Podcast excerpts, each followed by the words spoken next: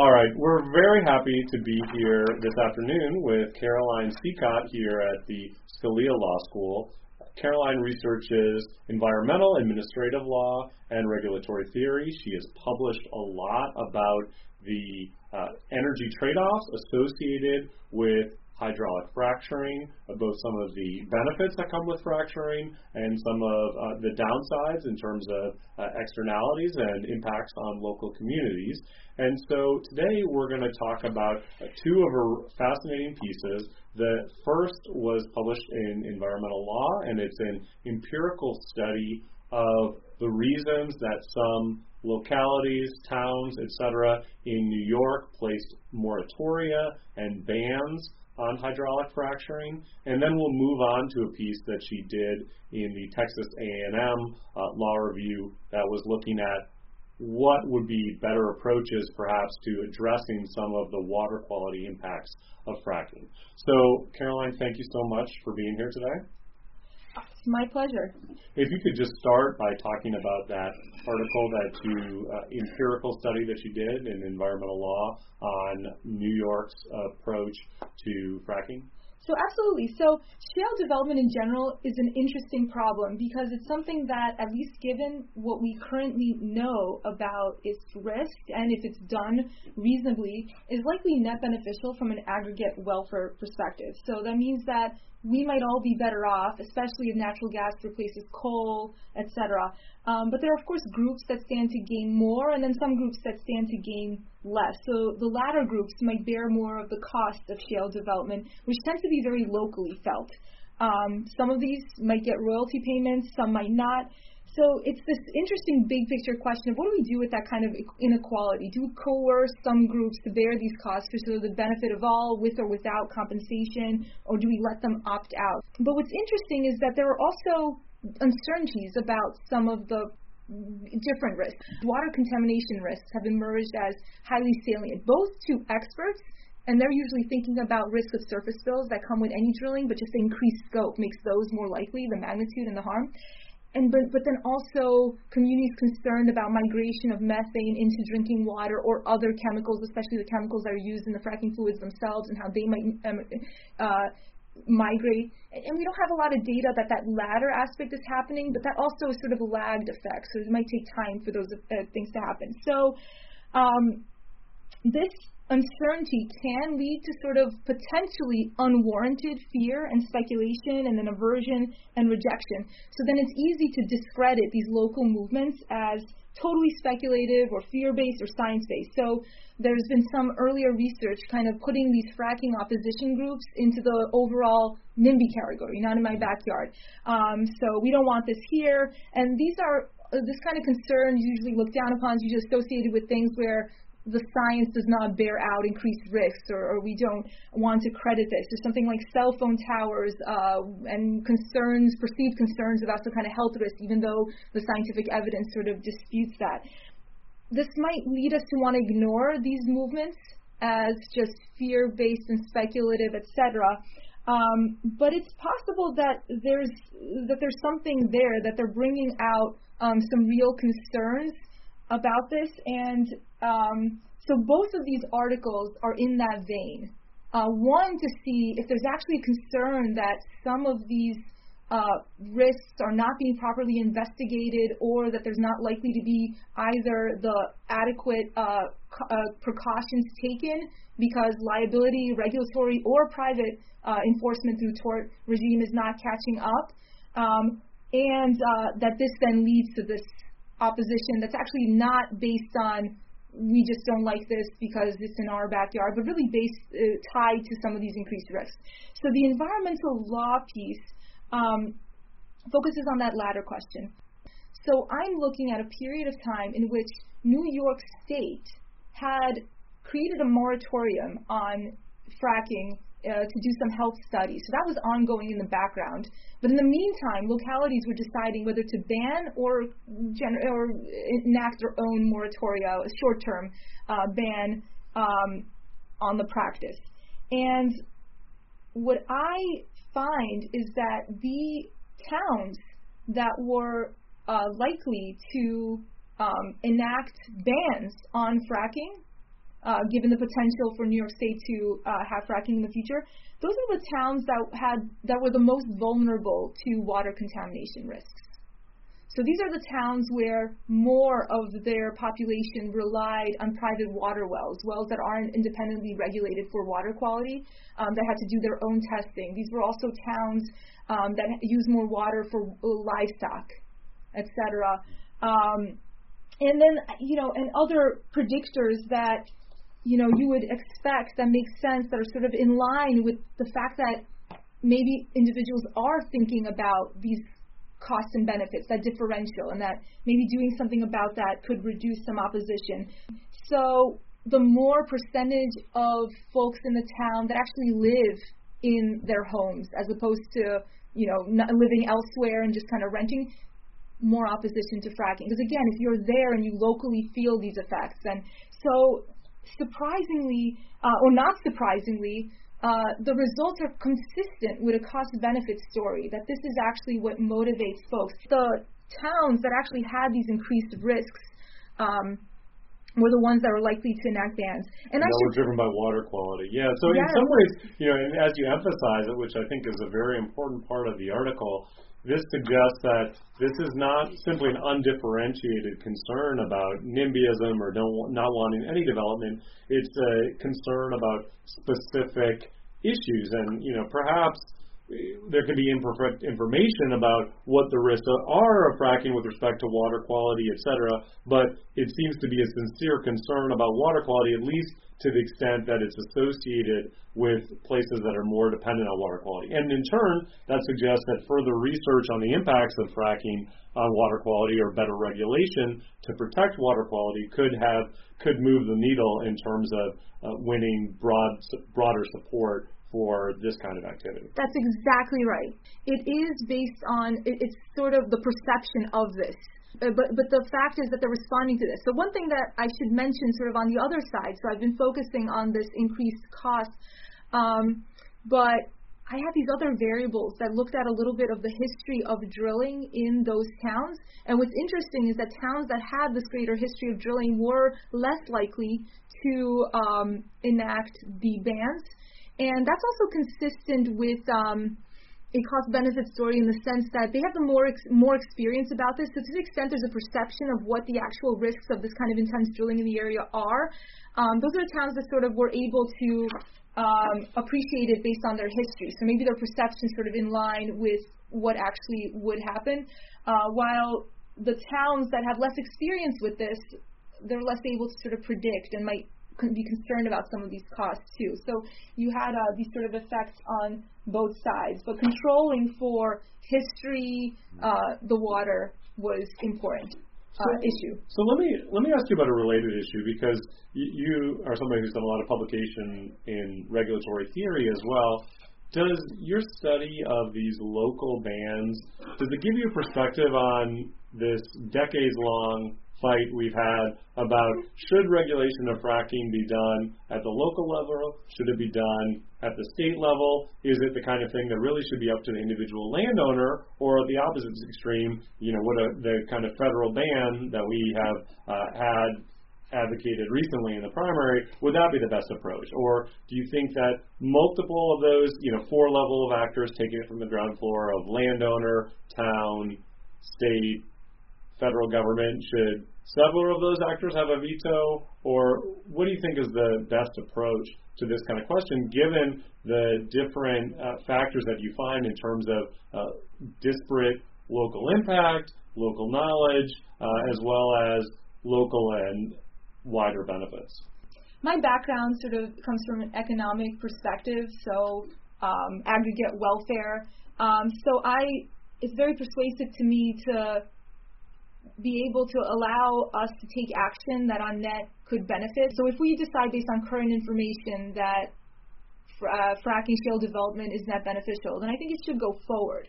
Um, but I think it's a separate question about um, how it should go forward and who's in that conversation. So not an opt out, but go forward, but only go forward if we can get it at the level that costs and benefits, that we're maximizing net benefits, right? But how do we do that? Well, part of it is to make sure we have an ongoing dialogue about what the costs are um, that we can so we can compare those to the benefits. Now, who knows about these costs? Well, that's the local groups. They're the ones bearing this cost. So there should be this ongoing dialogue. Um, so actually, it's a great opportunity. So in the other paper that you mentioned, um, that's sort of the starting premise there is that do we have a given our current regulatory systems in place, and, and not just right liability systems, insurance systems, so the whole risk management scheme in place, are do we think that we are adequately taking into account um, the potential costs so that what we see out there is optimal, net beneficial regulation, uh, risk mitigation uh, in fracking, right? Is it optimally, responsibly done? And I think we have the current system is not that. That there's a lot of gaps in the current system. Yeah, and and Caroline, you both anticipated my question. Moved very, very. That was a great segue into your other article, which is this Texas A&M article, which I just want to plug because it does a great job of breaking down the different regulatory approaches that one could have and how they apply to the different risks presented by fracking to water quality. And so, could you tell us just a little bit about what your conclusions are that you draw in terms of those different regulatory approaches and how they might address water issues. Right. So fracking, again, just going back to something in the beginning, there's this component of it that's sort of same old. This is about drilling. Now it's widespread, but there's a lot of stuff that we already know about what drilling causes and what we would be concerned about and uh, etc.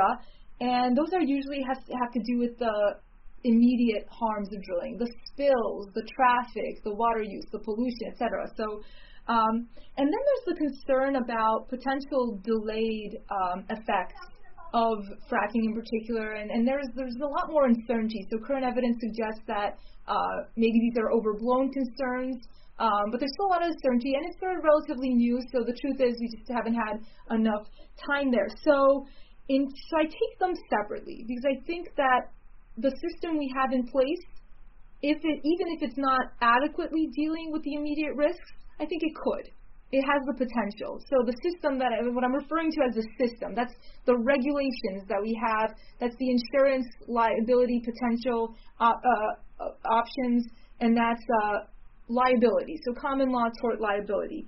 Um, I kind of go through all of these separately, but the immediate risks might be very similar to what we have in regular vertical conventional drilling, etc.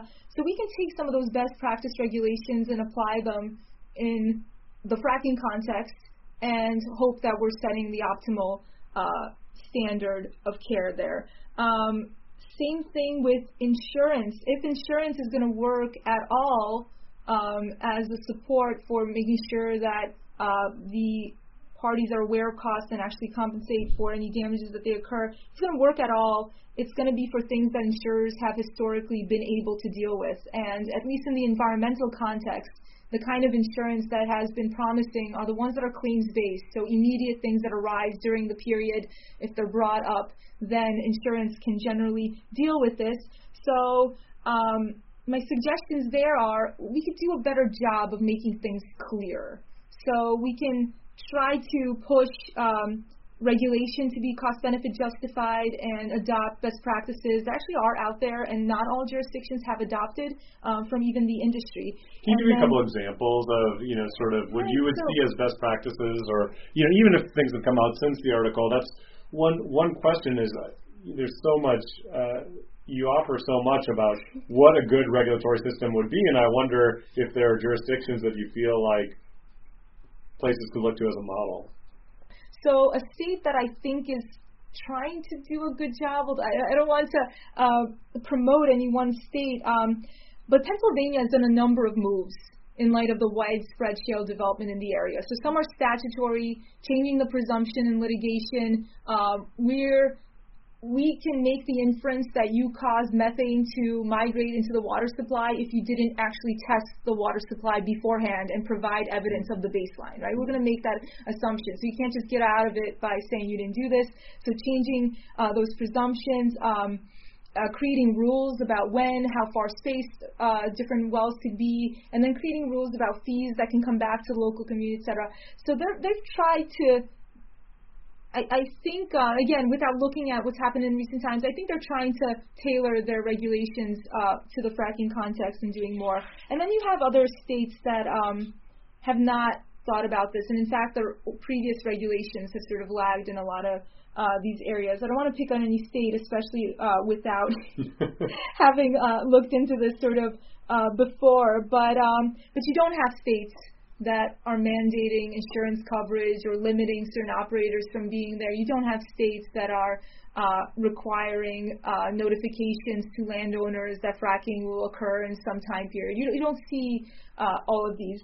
Um, I think in the article I cite, so relatively, uh, it's, probably outdated now because I'm looking and it's from 2012.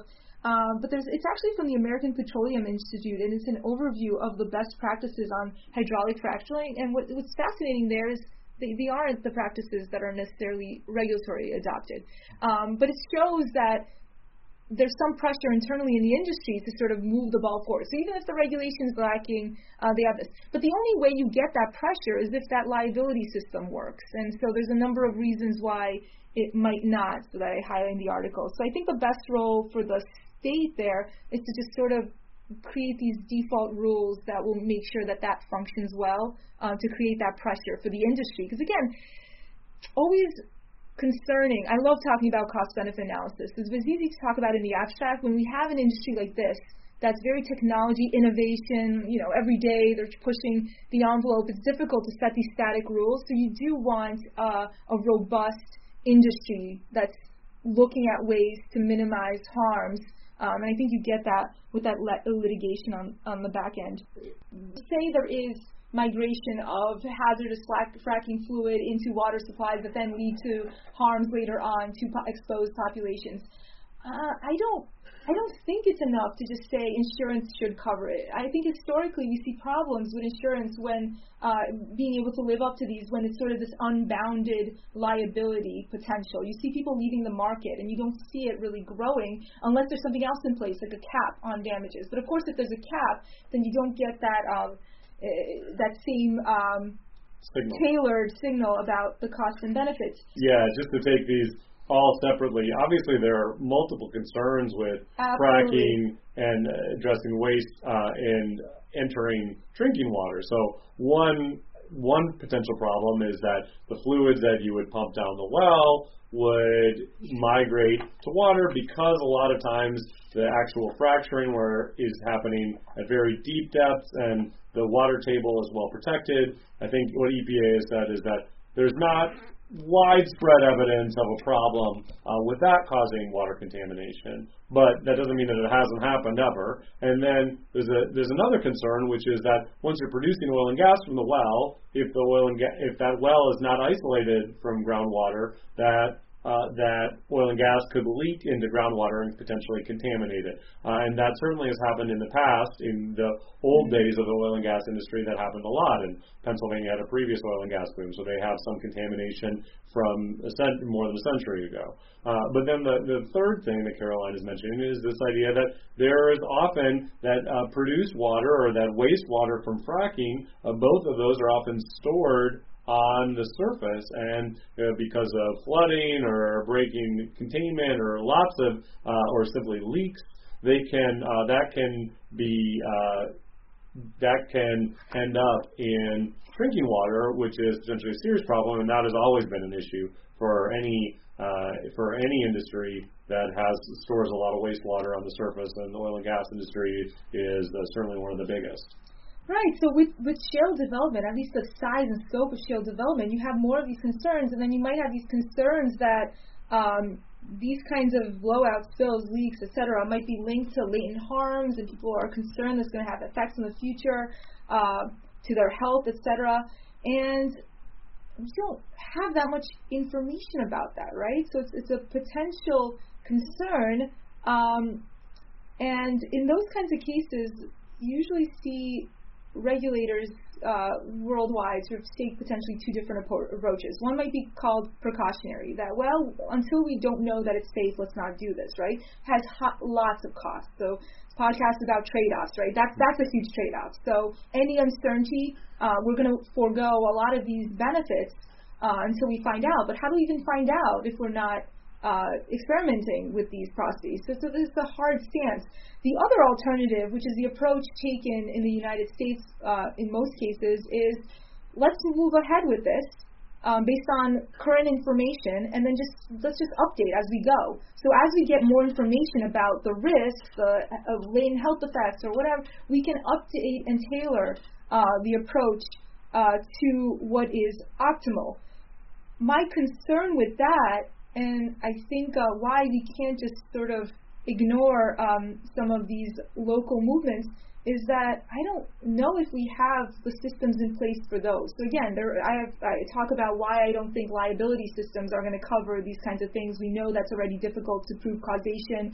Toxic tort cases incredibly difficult to get through. Um, I don't think insurance covers it. Again, the environmental specific liability insurance often excludes these kinds of delayed uh, harms, etc. So the only thing we sort of could have is monitoring and information about these uh, issues. And I think we need to see more of that. And I think that's something for communities uh, that communities will want to know about that their that their input about what they're seeing around, what kind of effects these are, that someone's actually looking at that, monitoring and calculating and trying to see if there's something that emerges that could be causally linked. I think we do need to monitor to see uh, to look at these downstream effects. I don't think that we should ignore those. And I think that the, with the goal being that this might actually affect what we think is, in light of this new information, the actual optimal level.